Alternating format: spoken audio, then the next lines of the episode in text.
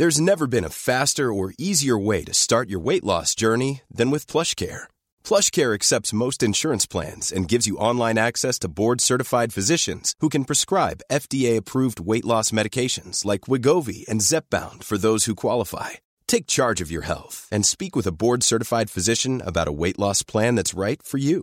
Get started today at PlushCare.com/weight loss. That's PlushCare.com/weight loss. PlushCare.com/weight loss. Bonjour à tous et bienvenue, très heureux de vous retrouver sur 90 Minutes Info. On décrypte l'actualité du jour marquée, notamment aujourd'hui par le verdict du procès des attentats du 13 novembre.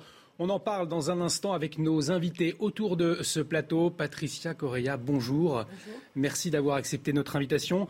Vous êtes la mère d'une victime du Bataclan. On vous entendra, vous témoignerez dans un instant. Louis Morin, bonjour. Bonjour. Vous êtes journaliste politique, réalisateur. À vos côtés, Dominique de Montvallon, bonjour. Bonjour. Éditorialiste politique. Messieurs, on vous entend dans un instant. Mais avant, il est un peu plus de 15h30. On va faire un point sur les dernières actualités. C'est avec Mathieu Rio. Le processus d'adhésion à l'OTAN de la Suède et de la Finlande est lancé. Nous avons décidé de signer les protocoles d'adhésion, ont déclaré les dirigeants de l'Alliance en sommet à Madrid. La Turquie avait levé son veto hier. En échange, Ankara réclame à la Suède et à la Finlande l'extradition de 33 membres du PKK et du FETO, des organisations kurdes qu'elle considère comme terroristes. L'épidémie de Covid poursuit sa progression en France. Regardez, plus de 147 000 nouveaux cas ont été confirmés en 24 heures hier. 15 496 malades étaient hospitalisés. 898 étaient pris en charge dans des services de soins intensifs. Enfin, 37 décès ont été déclarés. Bruxelles propose d'interdire la vente de produits aromatisés de vapotage. La Commission européenne veut enrayer cette pratique qui se développe chez les jeunes et lutter contre la consommation de tabac chaud. 9 cancers du poumon sur 10 sont causés par le tabac, rappelle la commissaire européenne à la santé. 6 ans et demi après les attaques de Paris et Saint-Denis, le long procès du 13 novembre, qualifié d'historique d'hors norme, approche donc de son dénouement. Le verdict attendu dans la soirée après 10 mois d'audience. Pour en parler, on va tout de suite retrouver sur place notre journaliste Sandra Buisson, journaliste police-justice. Sandra, bonjour. Un procès hors norme, qualifié d'historique donc, et 10 mois de procès qui ont révélé 2 visages de Salah Abdeslam, seul survivant du commando terroriste.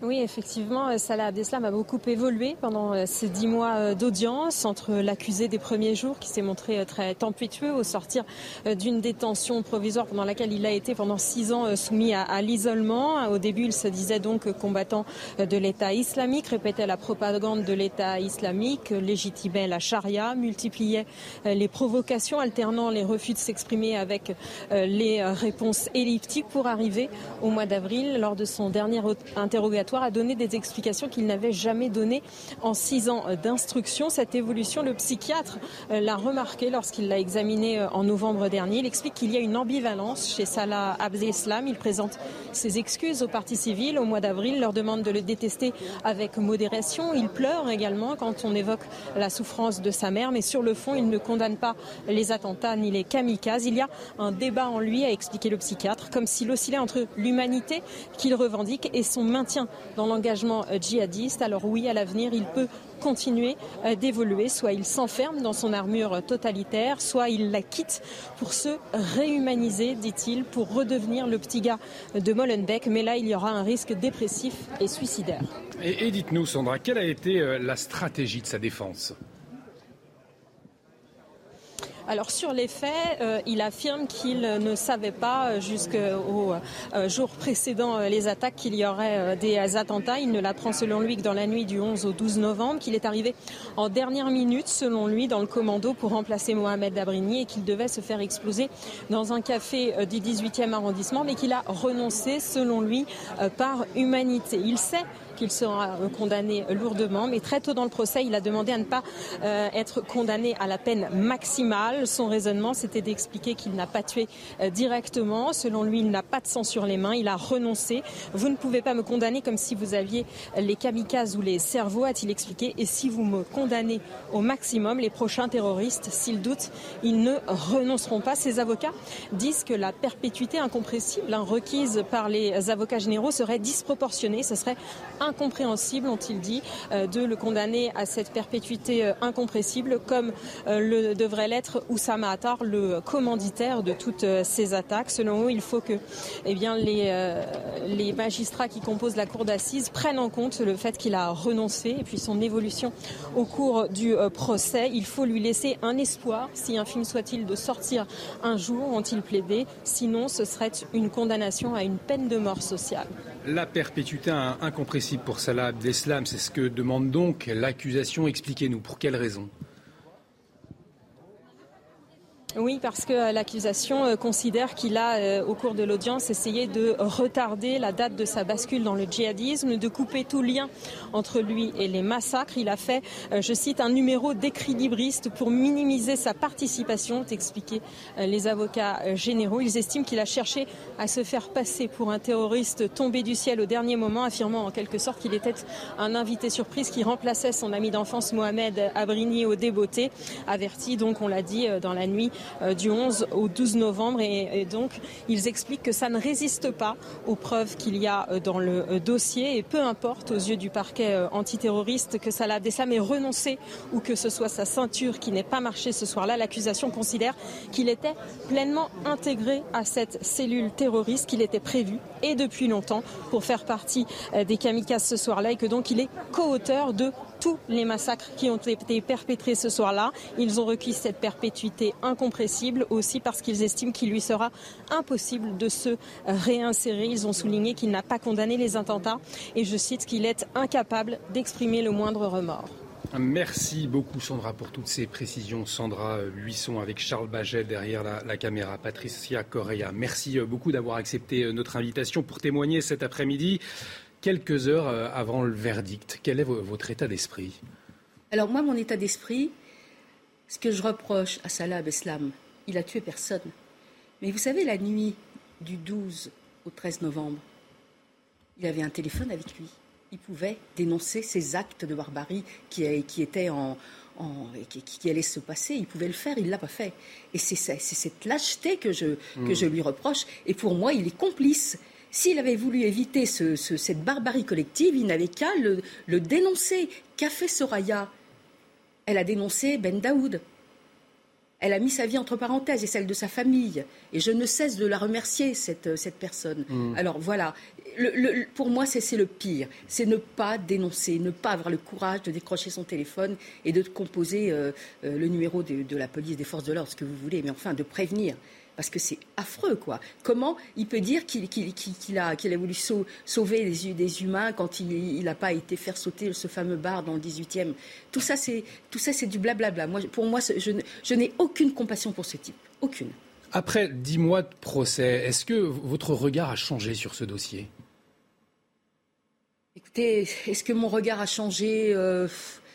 Moi, ce que je veux, c'est que la justice ait le dernier mot. C'est ça. Et ce que je souhaite aussi, c'est ce que va demander, ce qu'a demandé l'avocate générale, les peines qu'elle a prononcées soient acceptées. Alors par contre, je mets quand même entre parenthèses, il y a certains accusés qui malheureusement ont été le dernier maillon de la chaîne, qui ont fait des faux papiers, des choses comme ça. Ceux-là, je pense qu'ils n'ont plus lieu d'être en prison. Il faut quand même aussi avoir une réflexion logique sur ce type d'acte. Ils ne le savaient pas. Mais par exemple, Abrini, Salah Abdeslam, c'est comme Mohamed Amri qui a raccompagné Abdeslam. Arrivé en Belgique, qu'est-ce qu'il fallait faire ? Il fallait le dénoncer. Il ne fallait pas aussi partir, voyez-vous. Ça aurait aussi évité ce qui s'est passé à l'aéroport de Bruxelles. Donc, je pense que tout ça, c'est à prendre en compte. On attend le verdict dans quelques heures. Ça peut être à partir de 17h. Quelle est votre émotion cet après-midi ? J'espère que la justice aura le dernier mot, comme je vous l'ai déjà dit. Je n'ai pas envie que les peines soient amoindries. Enfin, pour les personnes vraiment qui font partie de ce convoi de la mort. Hein. Je ne vous parle pas de ceux que je viens de Il y en a beaucoup qui n'ont plus leur place. Justement, on va tout de suite retrouver Sandra Buisson à propos de ces petits accusés, finalement. Qu'en est-il ?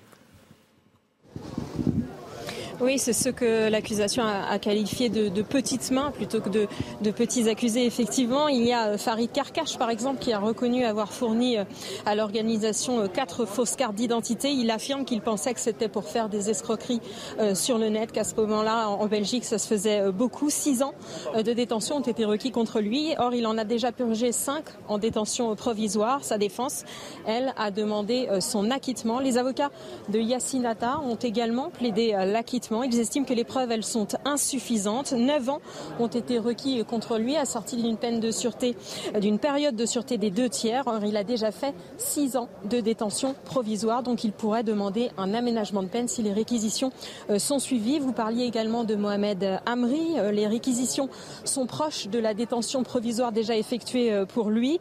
L'accusation demande 8 ans de prison. Il en a déjà fait 6. C'est lui, vous le savez, qui ramène Salah Abdeslam en Belgique après les attentats. Il a martelé qu'il n'a su que Salah Abdeslam avait participé que quand ce dernier est monté dans sa voiture et que pour les locations de voitures, il n'a jamais su que c'était pour faire un attentat. Ses avocats ont également demandé son acquittement et à l'inverse, 2 accusés qui comparaissaient libres pourraient retourner derrière les barreaux. Il s'agit d'Hamza Attou qui ramène également Salah Abdeslam de la banlieue parisienne en Belgique après le 13 novembre et Abdellah Shoua qui a emmené et ramené Mohamed Abrini de l'aéroport quand ce dernier a été en Syrie. Merci beaucoup Sandra Buisson avec Charles Baget derrière la caméra. Patricia Correa, on le disait, 10 mois, 10 mois de procès, c'est long. Comment est-ce que vous les avez vécus ? Qu'est-ce que vous en retenez aujourd'hui alors que... Alors moi je les ai vécus, ça dépendait des jours parce que vous savez qu'il y a eu des moments très lourds, très durs lorsqu'ils nous ont... passer les bandes sonores du Bataclan. Alors là, vous reviviez la situation dans ce théâtre de guerre. C'était absolument horrible. Moi, j'ai eu des moments où j'étais en larmes, je ne vous le cache pas. Hein. Alors il y a ces moments-là. Il y a d'autres moments où j'ai préféré me mettre à distance, où je faisais une sélection quand même hein, des audiences avant de me mettre les écouteurs, parce que quelquefois ça n'apporte rien. Vous ne suiviez pas le procès sur place, mais par la web radio qui était mise à disposition. Quelquefois je venais quand même, hein. Je suis venue à des moments clés. Par contre, il y a quelque chose qui me dérange aussi, c'est au niveau de la police belge, il y a eu beaucoup de failles, et j'ai pas du tout apprécié qu'ils se présentent pas sur les lieux. Ils nous ont parlé derrière une visioconférence, voyez-vous ce que je veux dire ? Non mais c'est pas acceptable, c'est pas acceptable. Et il y a eu des failles. Il y a aussi eu des failles avec le gouvernement français. Je le sais, il y en a eu. Quel type de faille ? Écoutez, moi, lorsque je me suis présentée aux premières commémorations devant le Bataclan, je me souviendrai toujours de Manuel Valls qui vient me voir et qui me dit « Madame, on savait qu'une salle de concert était visée. » Je trouve qu'on ne dit pas ça à une madame, déjà. Donc c'est une faille dans le renseignement, au fond. Je pense qu'il y a eu des failles. Comment il peut me dire ça ? Et vous savez que le Bataclan avait été cité il y a très longtemps. C'était lors des attentats du Caire en 2009. Donc cette salle était quand même visée. Plus peut-être qu'ils avaient ils avaient rangé ça, mais je ne sais pas, ils auraient pu peut-être réfléchir. Tiens, il y a une salle de concert qui est visée, qu'est-ce qu'on peut faire ? Moi, je ne sais pas. Il y a des moyens qui peut-être n'ont pas été mis en place suffisamment. Alors, vous savez, en janvier 2016, avec une 30aine de familles, Samia Maktouf, qui nous avait assisté, on avait porté plainte contre l'État au tribunal administratif. Nous avons été déboutés 2 fois par rapport à cette situation aussi et par rapport aussi à ce que les interventions, il y a eu des bruits. Alors, où est la vérité ? Moi, j'en sais rien, j'étais pas là. Comme quoi, on aurait pu intervenir plus vite sur les blessés du Bataclan et peut-être en sauver quelques personnes. Alors, je suis toujours à me demander, est-ce que ma fille n'aurait pas pu être sauvée ? Vous voyez, on a des doutes. Mais je vous parle de sujets que je n'ai pas vraiment la certitude de ce que je dis. Ce sont des doutes et qui vont planer toute ma vie, de toute façon. On va retrouver Sandra Buisson au Palais de justice de Paris, peut-être, sur ces failles qui ont été révélées, Sandra, par ce procès hors norme de 10 mois. Alors, plus que révélées, elles ont été reconnues et c'était important pour les parties civiles d'entendre par exemple l'ancien directeur de la DGSE, les services de renseignement extérieur, Bernard Bajolet, venir personnellement à la barre reconnaître ce qu'il a qualifié de sentiment d'échec, de ne pas avoir pu empêcher le 13 novembre alors que c'était clairement le type d'attaque redoutée, l'attentat de masse, et que Abdelhamid Abaoud était traqué par les services de renseignement depuis des mois, les services de renseignement qui sont tombés des nues, il faut le reconnaître, après le 13 novembre en découvrant qu'Abdelhamid Abaoud était en Europe. La plupart des tueurs des commandos étaient connus, a-t-il expliqué, mais les services de renseignement ne pouvaient pas savoir que ces individus-là étaient sélectionnés. Il a aussi expliqué qu'à l'automne 2015, il y a eu ce flot de centaines de milliers de migrants qui sont arrivés en Europe et qu'effectivement, ils ont débordé les services de renseignement européens qui n'ont pas pu filtrer ceux qui étaient des djihadistes ou des terroristes en devenir. Il faut quand même noter que deux futurs kamikazes, eux, ont été arrêtés en Europe de l'Est sur le chemin qui les menait à la Belgique. Ils comparaissent dans ce procès du 13 novembre, justement parce qu'ils sont soupçonnés d'avoir dû faire partie des commandos du 13 novembre, parce qu'ils ont été arrêtés en Europe de l'Est. Ils n'ont pas pu rejoindre la cellule djihadiste en Belgique. Donc, pour eux, eh bien, le filtrage a fonctionné. Merci beaucoup Sandra pour ces nouvelles précisions. Sandra Buisson avec Charles Baget au tribunal de Paris. Vous intervenez bien évidemment pour nous apporter des précisions quand vous le souhaitez. Il est presque 15h45. On fait une petite pause. On fait le point sur les dernières actualités et c'est avec Jeanne Cancard. Face à la remise en cause du droit à l'avortement aux États-Unis, Elisabeth Borne défend le projet de l'inscrire comme droit fondamental dans la Constitution française ainsi que dans la Charte des droits fondamentaux de l'Union européenne. C'était lors de son déplacement au planning familial à Paris. Les surveillants de la prison de Saint-Quentin-Fallavier en Isère tirent la sonnette d'alarme. Des individus lancent des colis depuis l'extérieur de l'établissement pénitentiaire à destination des prisonniers. À l'intérieur de ces colis, des stupéfiants, de l'alcool ou encore des armes blanches. Depuis le 1er janvier, 3400 colis ont été projetés par-dessus les grillages. La Russie dénonce l'agressivité de l'OTAN. Lors du sommet de Madrid, les États-Unis ont annoncé le renforcement de leur présence militaire en Europe dans de très nombreux pays. Moscou dénonce un mouvement agressif et profondément déstabilisateur. Merci Mathieu Rio pour ce nouveau point sur l'actualité. Louis Morin, Dominique de Montvallon, on vient d'entendre Patricia Correa sur son sentiment. Dernier jour de ce procès, on attend toujours donc le verdict. Qu'est-ce que vous en retenez ? On parle d'un procès historique hors norme. De votre côté, qu'est-ce que vous avez pu observer, Dominique de Montvallon ? C'est incontestablement, on abuse parfois du mot ou de l'adjectif, c'est incontestablement un procès historique, un procès qui marquera pour l'histoire et auquel on se référera dans les années et même dans les décennies à venir. Si vous permettez, et je voudrais trouver les bons mots parce que je voudrais vous dire, madame, que je suis, comme tout le monde, je pense, très ému de votre présence et des mots qui sont les vôtres.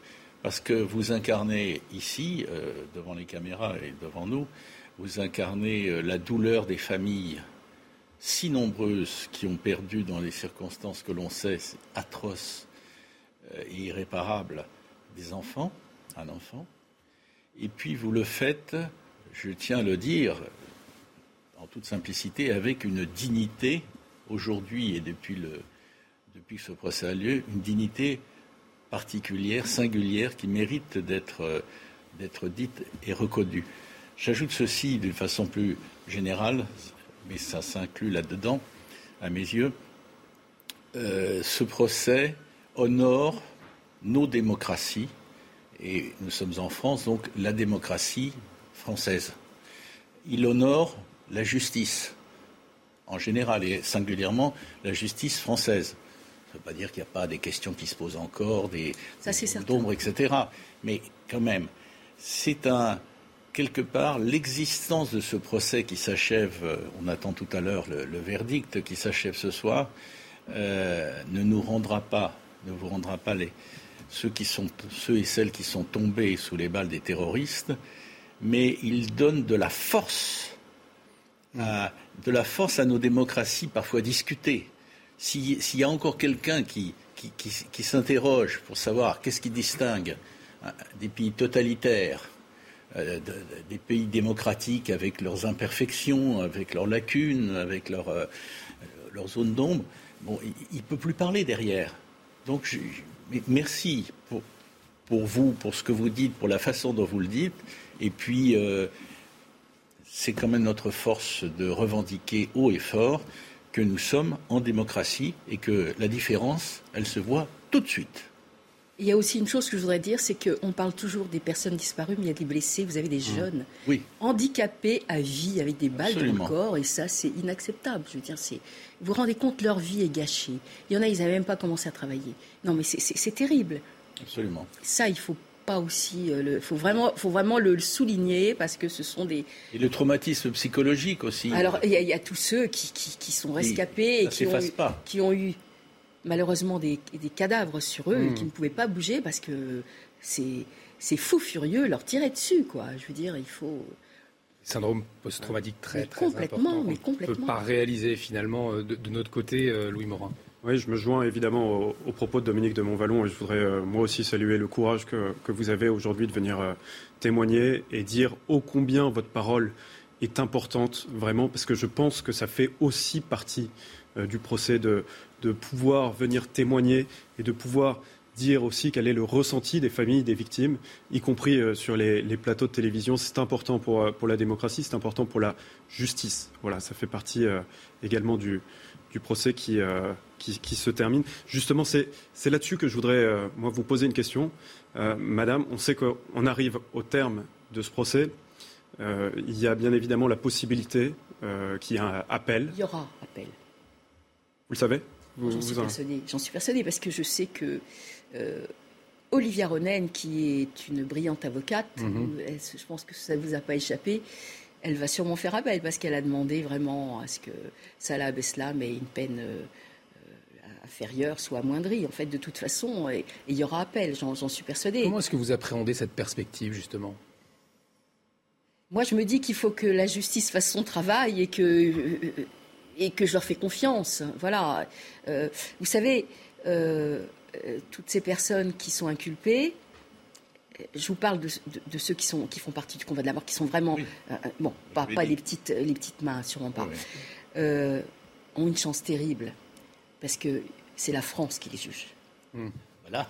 Parce que je vais vous dire... c'est toute la différence. Moi, j'ai reçu dernièrement chez moi un reportage par la presse japonaise, et la journaliste m'a dit, mais madame, chez nous, c'est la peine de mort.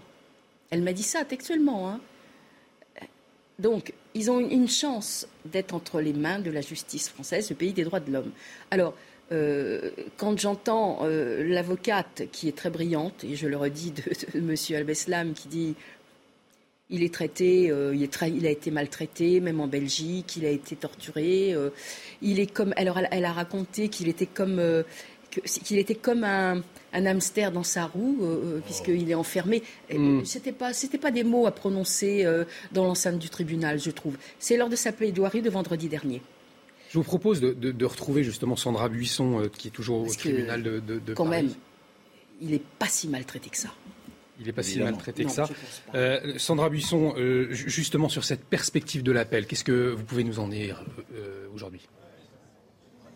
Oui, peut-être un point alors qui peut paraître technique, mais qui est intéressant à aborder, c'est que l'avocate de Salah Abdeslam a effectivement plaidé pour que Salah Abdeslam ne soit pas condamné à la perpétuité incompressible, c'est-à-dire à cette période de sûreté illimitée qui ne lui donnerait qu'un infime espoir de sortir. Et en fait, ce qu'elle a commencé à expliquer dans sa plaidoirie, c'est qu'elle estime que juridiquement, le processus par lequel l'accusation a demandé à le condamner à la perpétuité incompressible ne tient pas tout à fait. Parce qu'en fait, pour des faits de terrorisme, être condamné à la perpétuité réelle, ça n'est possible que depuis 2016. Or, donc, ça ne pourrait pas s'appliquer pour les accusés de 2015. La seule possibilité qu'il puisse encourir cette peine de perpétuité incompressible, c'est de le condamner pour tentative d'assassinat sur des forces de l'ordre. au titre qu'en fait, comme il est co-auteur aux yeux de l'accusation de tous les massacres qui ont été commis dans Paris, il serait donc co-auteur aussi de ce qui a été fait au Bataclan, là où les terroristes ont visé et ont tiré sur les policiers de la BRI. Et à ce titre, il pourrait effectivement requérir donc contre lui cette perpétuité réelle. On ne sait pas si la cour d'assises va suivre ce raisonnement de l'accusation ou donner raison à l'avocate de Salah Abdeslam. Merci beaucoup Sandra. Sandra Buisson en direct du Palais de Justice de Paris avec Charles Baget, Patricia Correa. On va vous libérer dans quelques secondes. Peut-être un dernier mot. Comment est-ce que vous appréhendez aujourd'hui l'après-verdict ? En ce qui me concerne, moi je travaille sur le travail de la mémoire. Donc si vous voulez, je vais continuer ce travail. On travaille pour le Jardin du Souvenir, comme je vous l'ai déjà dit. Et puis aussi, on travaille aussi pour un réaménagement, avec la mairie du 11e, pour un réaménagement de la stèle du Bataclan. Et tout ça, c'est un long travail. Et grâce à ça, toutes nos personnes disparues continueront à rayonner parmi les étoiles. Voilà, je peux dire que ça. On n'a plus rien d'autre que ça. Donc, il n'y a que la mémoire. Raccrochons-nous à la mémoire et surtout qu'elle ne s'éteigne jamais. Voilà. Un très grand merci d'avoir accepté de témoigner cet après-midi sur CNews. Merci Patricia Correa. Et puis je vais reprendre vos mots, Dominique de Montvallon. Merci de votre dignité qui force l'admiration. On fait une pause et on se retrouve dans un instant sur CNews. De retour sur le plateau de 90 Minutes Info avec nos invités et on accueille Yves Buisson. Bonjour. Bonjour. Vous êtes épidémiologiste et président de la cellule Covid à l'Académie nationale de médecine. On a beaucoup de questions à vous poser dans un instant. On accueille également Jean Garrigues. Bonjour. Bonjour. Président comité d'histoire parlementaire. Louis Morin, journaliste politique, réalisateur. Vous êtes toujours avec nous. Dominique de Montvallon, éditorialiste politique également. On va parler de la situation dans les prisons également. La situation au Trocadéro, en gros, la délinquance, on a le sentiment qu'on ne peut pas y faire face en ce moment. On en parle dans un instant, mais tout de suite, on fait un point sur les dernières infos. C'est donc l'heure du verdict dans le procès du 13 novembre. Après 10 mois d'audience, la Cour doit rendre sa décision en fin de journée. Le sort de Salah Abdeslam et ses co-accusés, jugés depuis septembre, sera connu. Sandra Buisson, vous êtes au Palais de Justice de Paris. Alors dites-nous pourquoi l'accusation demande la perpétuité incompressible. Alors l'accusation considère que lors de cette audience, Salah Abdeslam a essayé de retarder la date de son entrée et de sa bascule dans le djihadisme, de couper tout lien entre lui et les massacres perpétrés le 13 novembre. Il a fait, selon les avocats généraux, un numéro d'équilibriste, je cite, pour minimiser sa participation. Ils estiment qu'il a cherché à se faire passer pour un terroriste tombé du ciel, invité à la dernière minute à passer à l'acte avec les commandos. Averti dans la nuit du 11 au 12 novembre seulement, selon lui, de sa participation dans les attaques, remplaçant au pied levé son ami d'enfance Mohamed Abrini. Mais ça ne résiste pas au dossier, selon le parquet antiterroriste. Et peu importe d'ailleurs qu'il ait renoncé à déclencher son gilet d'explosif ou que sa ceinture n'ait pas marché, l'accusation considère qu'il était pleinement intégré à la cellule terroriste, qu'il était prévu et depuis longtemps pour être un des kamikazes ce soir-là et que donc, à leurs yeux, il est co-auteur de tous les massacres perpétrés le 13 novembre au soir. Ils ont requis cette perpétuité incompressible aussi parce que, selon eux, il lui sera impossible de se réinsérer. Il a souligné, l'avocat général, que Salah Abdeslam n'a pas condamné les attentats et qu'il est, à ses yeux, incapable d'exprimer le moindre remords. Merci beaucoup Sandra pour toutes ces précisions. Sandra Buisson avec Charles Baget derrière la caméra. Dans l'actualité judiciaire également, le 3e jour du procès de Jean-Marc Reiser, accusé du meurtre de Sophie Le Tann. Aujourd'hui, les proches de Sophie Le Tann ont été auditionnés, chacun à leur tour. À travers ces témoignages, la famille de l'étudiante décrit une horreur au quotidien depuis sa disparition. L'actualité marquée par l'épidémie de Covid-19, on va en parler dans un instant, et les cas de contamination qui continuent de grimper en France. Regardez ces chiffres, plus de 147 000 nouveaux cas recensés ces dernières 24 heures, 15 000 patients hospitalisés dont 898 en soins critiques et 37 décès recensés. Le nombre de ces cas qui augmente. Les nouvelles contaminations enregistrées de ces dernières 24 heures ne cessent d'augmenter. Et dans les Bouches-du-Rhône, le taux d'incidence repart à la hausse et le Covid revient dans les discussions. Reportage à Aix-en-Provence de Stéphanie Ruquier. Dans ce marché, en plein centre-ville d'Aix-en-Provence, des centaines de clients se croisent toutes les semaines. Avec un taux d'incidence qui dépasse les 700 aujourd'hui dans les Bouches-du-Rhône, la Covid fait aussi son retour dans les conversations. Oui, et nous prenons des précautions. Lorsque nous sommes en milieu fermé, nous mettons le masque. Alors on en parle beaucoup entre nous. Moi, à mon âge, 85 ans, j'ai mes 4 doses. Mais ces Aixois sont-ils inquiets ? Pas un brin, non. Pas du tout. Bah, parce que c'est logique, ça reprend, ça repart, mais on ne faut pas arrêter de vivre là, parce que sinon on ne va plus s'en sortir là. Bah oui, moi ça m'inquiète, plus personne met de masque. Très sincèrement, le public senior a peur. On le voit dans les activités où c'est en baisse, où notre rôle est de lutter contre l'isolement, et malgré ça, les inscriptions sont en baisse et c'est difficile de les faire sortir à nouveau. Si de nombreux habitants avouent reprendre d'eux-mêmes les gestes barrières, ils craignent en majorité le retour du port du masque obligatoire. Et puis l'OTAN lance formellement le processus d'adhésion de la Suède et de la Finlande. Une annonce faite dans l'après-midi alors que la capitale espagnole accueille jusqu'à jeudi le sommet de l'OTAN, soit une quarantaine de chefs d'État et de gouvernement. La guerre en Ukraine qui sera bien évidemment au cœur des discussions.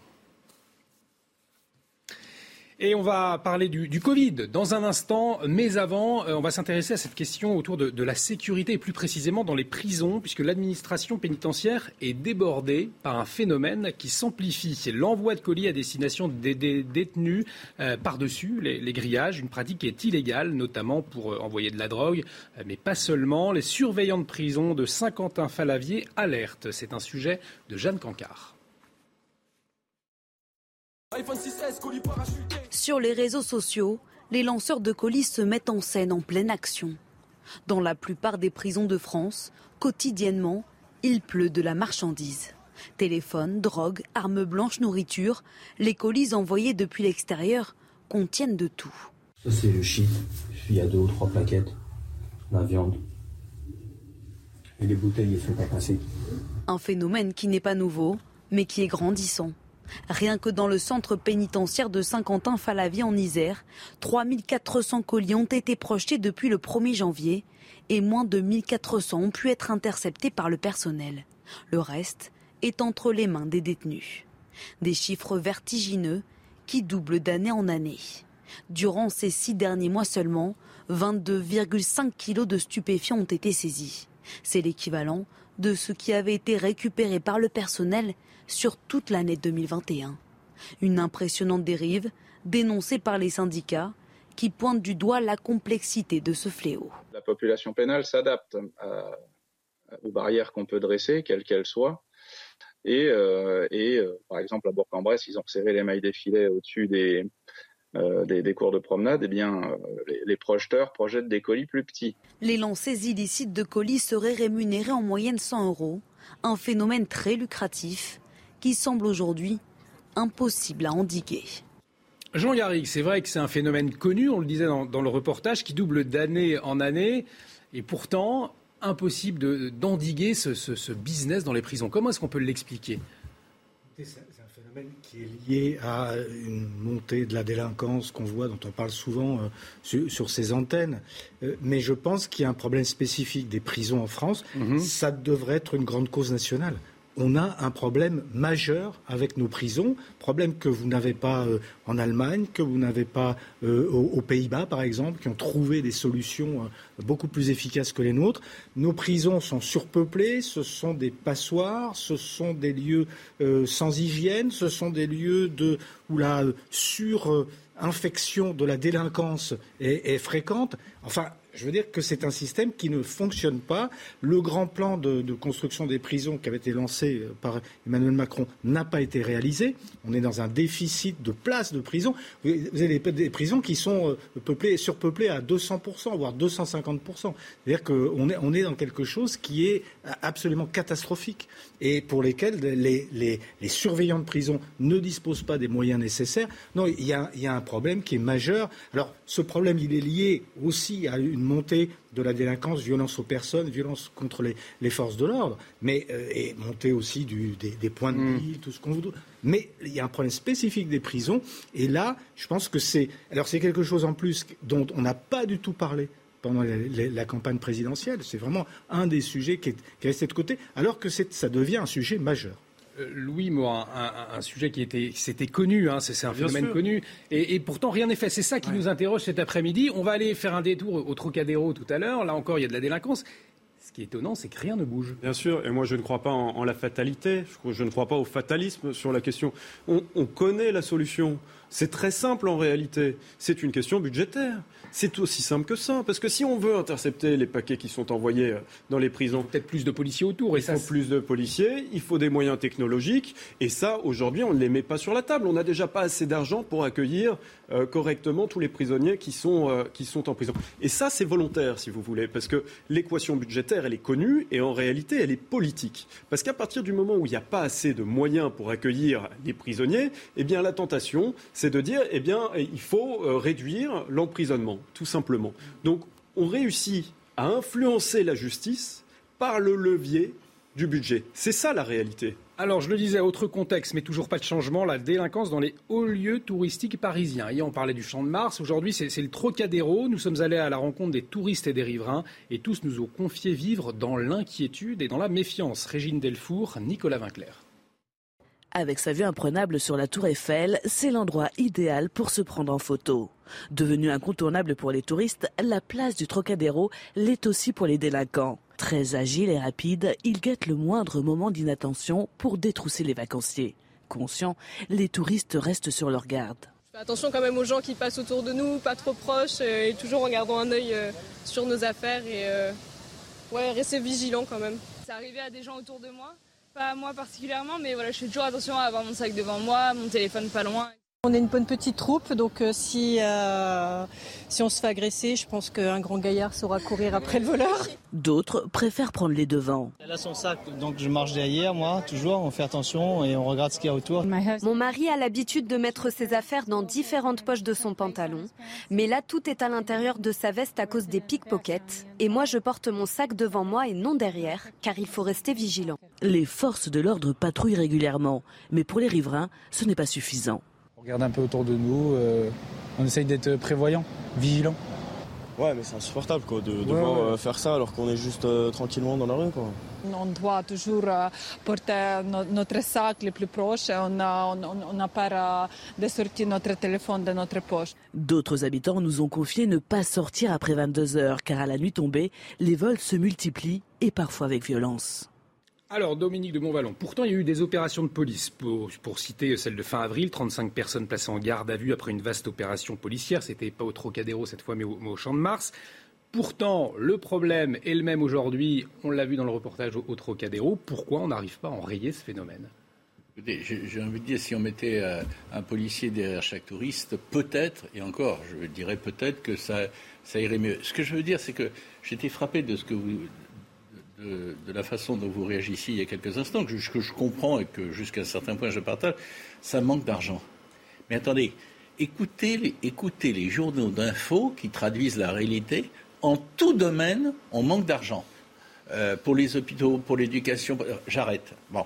Il y a donc un problème. C'est plus de volonté plutôt que d'argent. Non, il y a un problème de ce côté-là, mais on ne peut pas non plus chaque fois, à chaque sujet, dire je le voudrais, mais on ne peut pas dire il faudrait plus d'argent, où on va le trouver cet argent. Enfin, bon, il y a des arbitrages à faire, des arbitrages budgétaires. Ce qui me frappe, c'est que, alors que le tourisme repart en France, qui est une capitale touristique mondiale, il y a effectivement... Et c'est très frappant dans la façon dont réagissent certaines des personnes que vous avez trouvées.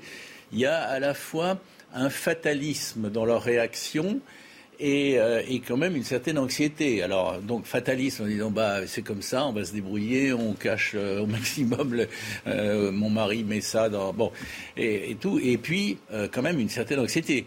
Quand vous prenez J'arrête là-dessus, je dis juste une chose. Tous ceux qui... Alors, ceux qui n'habitent pas Paris ou la région parisienne trouveront que c'est très parisien. Non, c'est français. Bon. Tous ceux qui prennent le métro savent que depuis, et c'est bien d'ailleurs, mais c'est très significatif que depuis des semaines, et ça s'accentue notamment dans ces zones-là, dans les métros qui sont dans ces zones-là, vous entendez sans arrêt des appels en disant « faites attention aux pickpockets, etc., etc. » Moi, je trouve ça bien de le faire, mais dans quel monde vivons-nous ?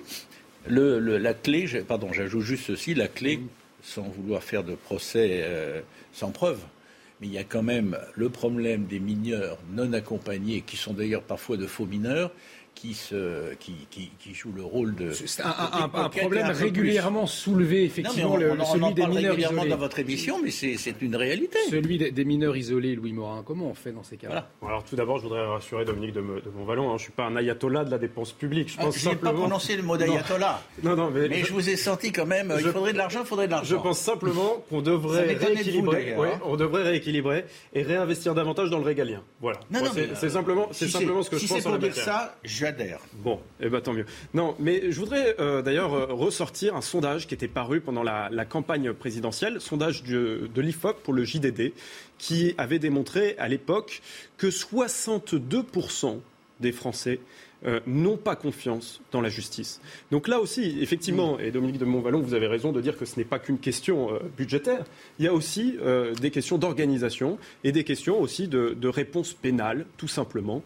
Quelle est la réponse pénale qu'on apporte au crime et à la délinquance la plus courante ? Jean Garrigues, c'est un problème de justice derrière, c'est-à-dire que une réponse pénale trop faible, selon vous, même pour cette délinquance du quotidien vis-à-vis des ordinaires. Je crois en tout cas qu'une majorité de Français aboutit aujourd'hui à cette conclusion.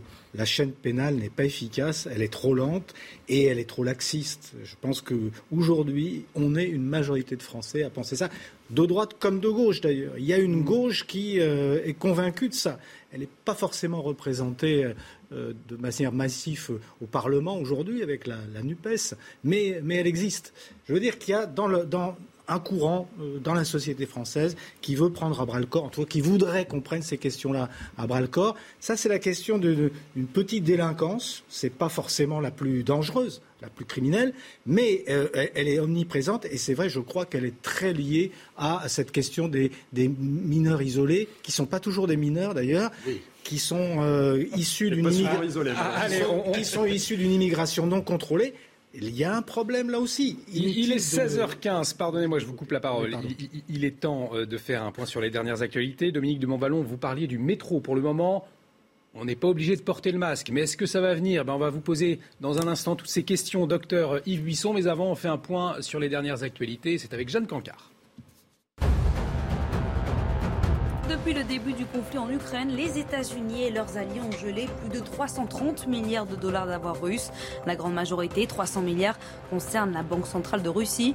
Ensemble, nous nous assurons que les sanctions continuent d'imposer des coups à Moscou pour son agression non provoquée et prolongée en Ukraine, ont déclaré aujourd'hui les autorités américaines. Et entre la Russie et la Norvège, la tension monte. Moscou accuse Oslo de bloquer le transit de marchandises à destination des Russes qui vivent sur l'archipel arctique norvégien. Moscou qui prévient, cet acte délibéré pourrait entraîner des représailles. De son côté, la Norvège explique qu'elle bloque les marchandises en application des sanctions européennes. Et en France, Gérald Darmanin est attendu dans les Pyrénées-Orientales. Le ministre de l'Intérieur vient apporter son plein soutien aux quelques 300 pompiers mobilisés face à l'incendie qui a détruit plus de 1000 hectares de végétation et qui ne semble pour l'heure toujours pas fixé. Il devrait l'être dans la nuit. Côté bilan humain, aucune victime n'est à déplorer. Les cas de contamination continuent de grimper en France. Plus de 147 000 nouveaux cas de Covid recensés ces dernières 24 heures. 15 000 patients hospitalisés, 898 en soins critiques. Docteur Yves Buisson, merci d'être avec nous pour nous éclairer sur ce plateau. Tout d'abord, qu'en est-il de la situation ? Est-ce qu'elle est inquiétante ? Elle est assez inquiétante puisqu'effectivement nous assistons à une recrudescence épidémique qui n'est pas tellement étonnante, parce que les mesures barrières ont été levées par deux décisions gouvernementales. La première, à la mi-mars, on a supprimé le pass vaccinal. On a permis de retirer le masque dans l'espace public. Et à la mi-mai, on a permis de retirer le masque dans les transports en commun. Ce qui fait que, bien sûr, le virus a toute capacité, toute possibilité pour se transmettre. Et quand on reçoit ce type d'informations, les Français sont très contents, bien entendu, ils sont ravis, mais ils considèrent que ce message porte l'annonce de la fin de la pandémie. Alors que ça, c'est pas vrai. Ça, c'est pas vrai. Ces deux décisions ont été prises alors que le taux de transmission restait très élevé, nettement supérieur à ce qu'on appelle le taux d'alerte. On était 3-4 fois au-dessus lorsqu'on a pris des décisions de lever des mesures barrières. Donc, ça, c'est une cause sans doute la plus importante. Et la deuxième, c'est le fait qu'on a un sous-variant, le variant BA2 de la famille Omicron. Qu'est-ce qu'on sait de ce sous-variant, justement ? Alors, ce sous-variant, qui vient d'Afrique du Sud, qui a sévi au Portugal, on sait qu'il est beaucoup plus contagieux que les précédents. Et c'est de cette façon-là qu'il remplace progressivement. Alors, on est en train de voir qu'en France, il est en train de prendre le pas sur le variant BA2 qui sévissait, qui avait... Qui remplissait toute la phase Covid depuis plusieurs semaines. Donc voilà, il est plus contagieux, il est capable d'échapper un peu mieux à nos réponses immunitaires acquises soit par l'infection, soit par la vaccination. Donc voilà, et si en plus on supprime les mesures barrières, on comprend bien que pour un scientifique, il n'y a pas vraiment de quoi s'étonner. Plus contagieux, mais est-ce qu'il est plus grave ? Je le disais tout à l'heure, 147 000 cas ces dernières 24 heures. Pour le moment, la courbe des hospitalisations ne semble pas grimper en flèche, en tout cas pour le moment. Alors, on voit quand même une augmentation du nombre des hospitalisations. Ce que l'on ne voit pas encore, heureusement, mais rien n'est garanti pour les semaines qui viennent, c'est une augmentation des entrées en soins intensifs et en réanimation, ce qui probablement va se produire peu ou prou. Puisque un autre facteur, c'est qu'une grande partie des Français, même bien vaccinés, perdent leur immunité. Je pense aux personnes les plus âgées, aux personnes qui sont peu ou prou immunodéprimées, et qui finalement sont protégées quelques mois après un rappel vaccinal, mais ils perdent très vite leur immunité. Donc ça, c'est un facteur qui risque, compte tenu de l'explosion actuelle à laquelle on assiste, de faire accéder encore de nombreux patients dans les services de réanimation. Et on sait que l'hôpital n'est pas en état pour accueillir une nouvelle vague de Covid grave. Donc ça, c'est extrêmement inquiétant. Les recommandations qui sont faites, le masque conseillé dans les transports, pas encore obligatoire, selon vous, ça va se durcir, ça doit se durcir ? Alors, ce genre de mesure... C'est pas bon parce qu'on est toujours en train de courir derrière le virus, sans jamais se préparer à sa prochaine invasion, à sa prochaine manifestation. On a supprimé le port du masque. Bon, alors c'est bon, on peut le remettre, l'enlever, le remettre. Les Français n'y comprendront rien et il va y avoir de plus en plus une opposition à ce type de mesure. Certains l'ont dit, on a peur d'avoir encore l'obligation du port du masque. Je crois qu'il faut faire appel au sens des responsabilités, au bon sens des gens. On le dit, les personnes âgées remettent le masque. Effectivement, on voit elles remettent le masque dans les transports en commun. Mais il faut expliquer, il faut dire pourquoi. C'est-à-dire que maintenant, on a changé de doctrine. On est passé à la doctrine, tout le monde porte le masque parce que je protège ceux qui m'entourent. Et si tout le monde porte le masque, il y a beaucoup moins de circulation. Maintenant, il faut revenir à la protection des personnes à risque, des personnes vulnérables, en leur recommandant le port du masque FFP2, celui qui protège bien celui qui porte le masque. En bec de canard, c'est celui-ci. Oui, par exemple, ou comme ça, ou dans l'autre sens, peu importe, mais enfin, le FFP2. Celui-là protège bien les personnes qui le portent, et... Si elle le porte dans toutes les zones, comme les transports en commun, les magasins, les salles de spectacle, etc., elles vont diminuer de façon très importante le risque de contamination. Ça, c'est important. L'autre chose, c'est de maintenir leur couverture vaccinale. Parce que là, il y a très très peu de personnes éligibles pour le deuxième rappel qui l'ont fait. Dominique de Montvallon, vous souhaitez... Je voulais vous interroger, docteur, sur les vaccins. Qu'est-ce que vous nous dites en fonction de la donne actuelle ? En matière de vaccination, faut-il se vacciner ? Faut-il reprendre ? Que faut-il faire ? Voilà, je ne vais pas détailler, mais... Alors, pour l'instant, on a toujours les mêmes vaccins. Les vaccins qui marchent bien sont les vaccins ARN messager, le vaccin Pfizer, le vaccin Moderna, qui sont très bons, surtout pour les rappels. Donc, il faut maintenant faire ces rappels. Bien sûr, ça a été dit, ça a été redit.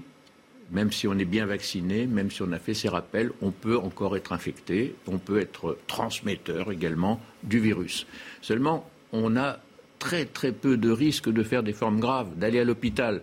Donc c'est cela qu'il faut viser. Il faut vraiment Maintenant, il faut une stratégie de lutte qui s'applique à la situation actuelle. Et la stratégie de lutte, il faut avoir un objectif. L'objectif premier, c'est pas d'arrêter l'épidémie, on peut pas. C'est d'empêcher la saturation des hôpitaux. Donc il faut protéger les personnes vulnérables parce que ce sont elles qui vont à l'hôpital. On l'a vu encore au Portugal récemment. Il faut que toutes les personnes à risque, par leur âge ou par leur comorbidité, portent le masque lorsqu'il y a du monde autour d'elles et qu'elles sont en milieu clos, et qu'elles maintiennent leur immunité vaccinale en faisant les rappels lorsqu'elles sont éligibles pour ces rappels. Une contamination récente après 2 doses de vaccin, par exemple, c'est efficace aujourd'hui ou pas ? Parce qu'on pourrait avoir tendance à se dire, voilà, j'ai été contaminé il y a 3-4 mois, j'ai eu 2 doses de vaccin, je ne risque rien. Est-ce que c'est la réalité ? Une contamination vaut une vaccination. Voilà. Donc si vous avez eu 2 doses de vaccin et que vous vous êtes contaminé avec la preuve par la PCR que vous êtes bien contaminé par le Covid-19, cela vaut rappel. Un grand merci Yves Buisson pour votre éclairage à propos de la situation sanitaire. Je le rappelle, vous êtes épidémiologiste, président de la cellule Covid à l'Académie nationale de médecine. On va prendre la direction de l'Assemblée nationale dans un instant, mais tout de suite on fait une pause. De retour sur le plateau de 90 Minutes Info, toujours avec le docteur Yves Buisson, Jean Garrigues, Louis Morin et Dominique de Montvallon.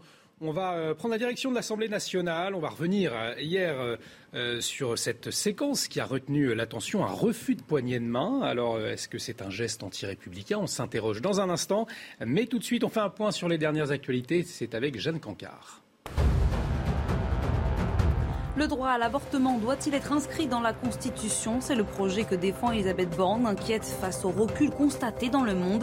L'histoire se remet à marcher dans le mauvais sens, a-t-elle déploré, lors de sa visite aujourd'hui au siège du planning familial dans le 11e arrondissement de la capitale. La Première ministre qui a aussi plaidé pour inscrire ce droit dans la Charte des droits fondamentaux de l'Union européenne.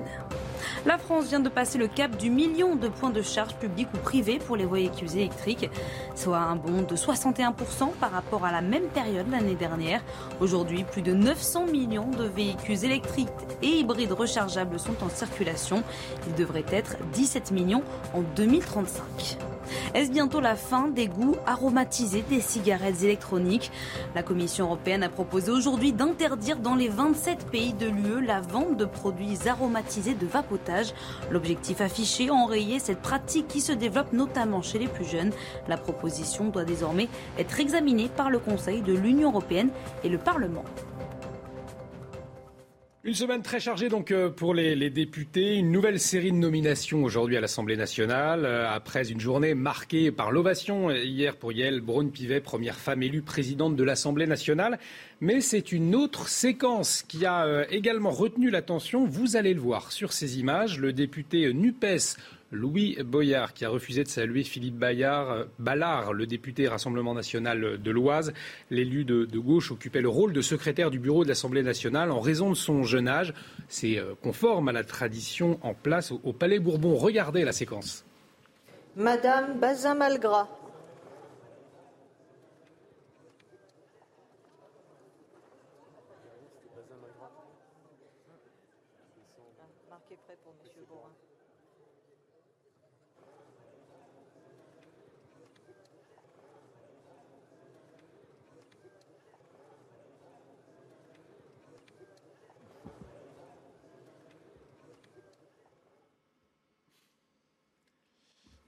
Voilà, alors Louis Boyard qui a réagi sur les réseaux sociaux, vous allez le voir, face à la pandémie de racisme, d'antisémitisme et d'islamophobie, je respecte simplement les gestes barrières. Alors je ne veux pas vous poser la question, docteur Yves Buisson, sur la nécessité de ces gestes barrières. On est dans un autre registre. En tout cas, Jean Garrigues, est-ce que c'est un manque de politesse, c'est un geste anti-républicain. Comment est-ce que vous analysez cette séquence ? Pour moi, c'est un geste anti-républicain.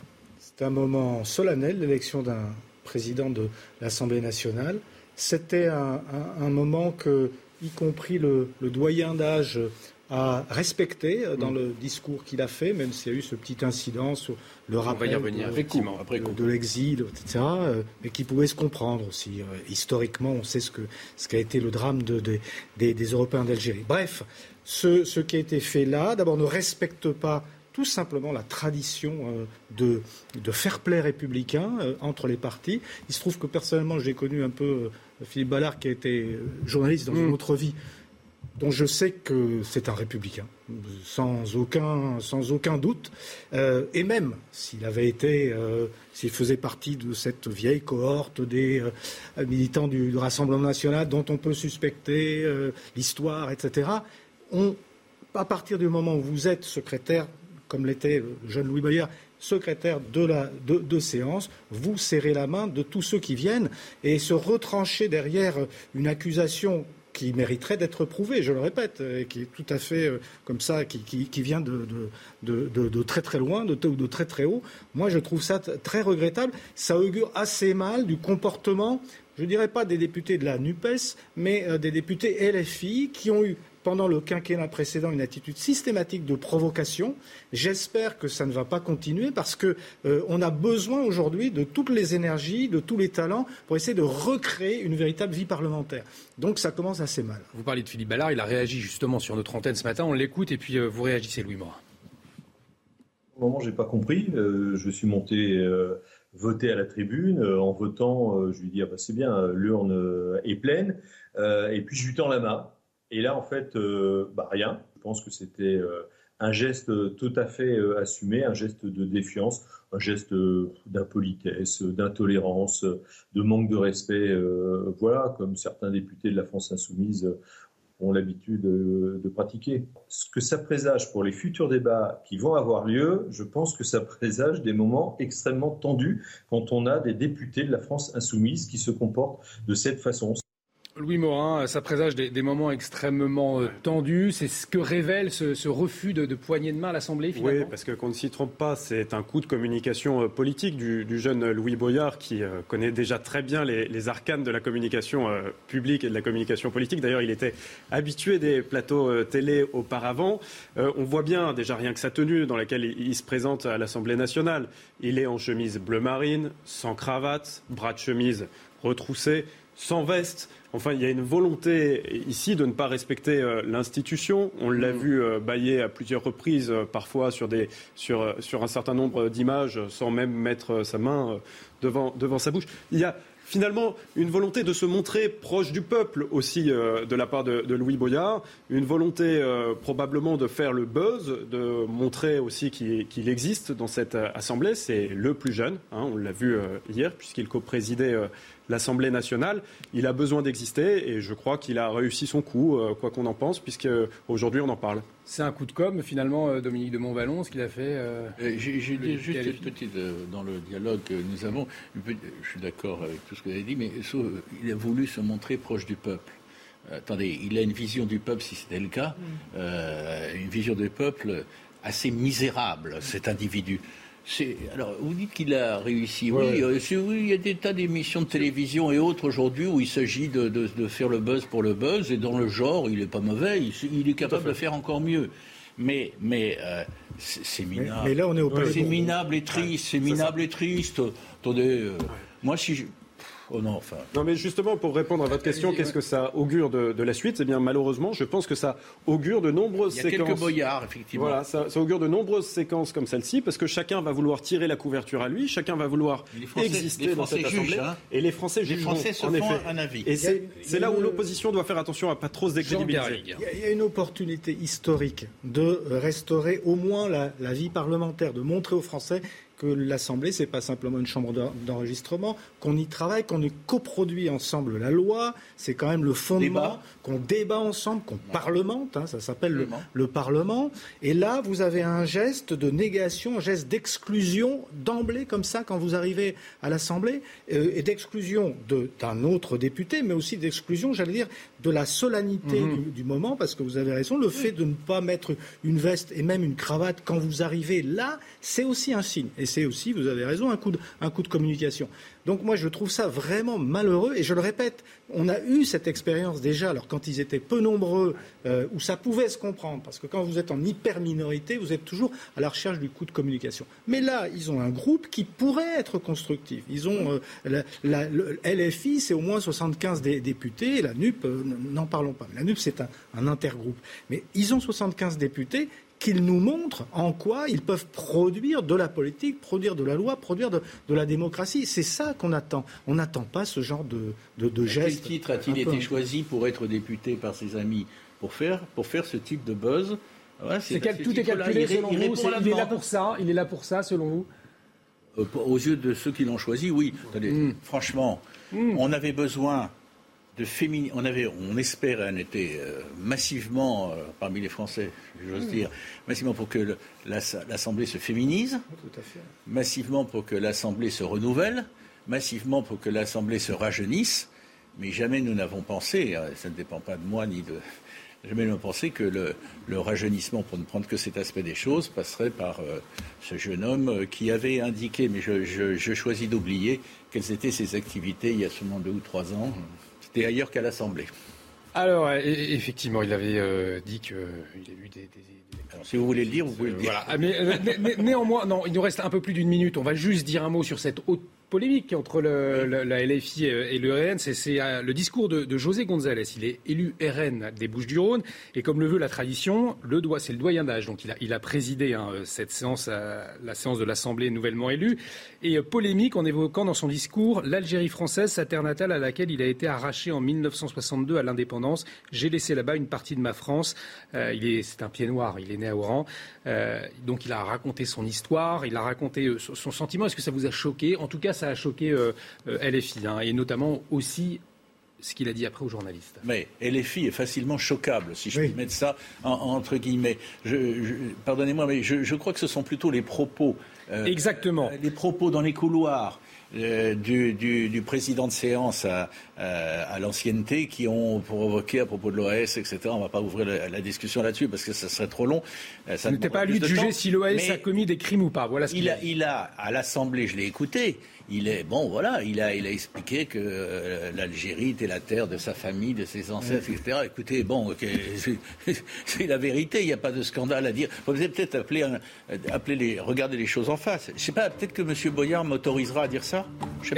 Bien, on lui posera la question s'il accepte de venir sur ce plateau. En tout cas, c'est la fin de cette émission. Un grand merci à tous les quatre. Merci Yves Buisson, merci Jean Garrigues, merci Louis Morin, merci Dominique de Montvallon. L'actualité continue sur CNews. Dans un instant, Punchline, et c'est avec Laurence Ferrari. Excellent après-midi sur CNews. Salah Abdeslam va-t-il être condamné à la perpétuité incompressible, comme l'a réclamé le parquet antiterroriste au procès du 13 novembre? Le dernier membre encore en vie des commandos et les 13 co-accusés vont être fixés sur leur sort en fin d'après-midi. La Cour d'assises spéciale de Paris révèle aujourd'hui son verdict après 9 mois d'audience hors norme.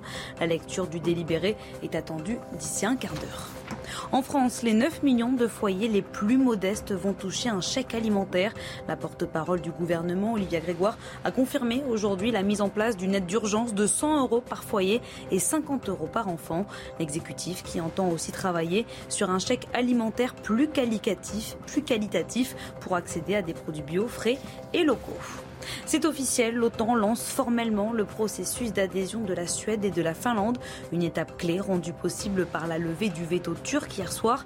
Les pays de l'OTAN qui sont réunis pour un sommet crucial en ce moment à Madrid et qui veulent renforcer leur présence militaire aux portes de la Russie. Un mouvement jugé agressif et profondément déstabilisateur par Moscou.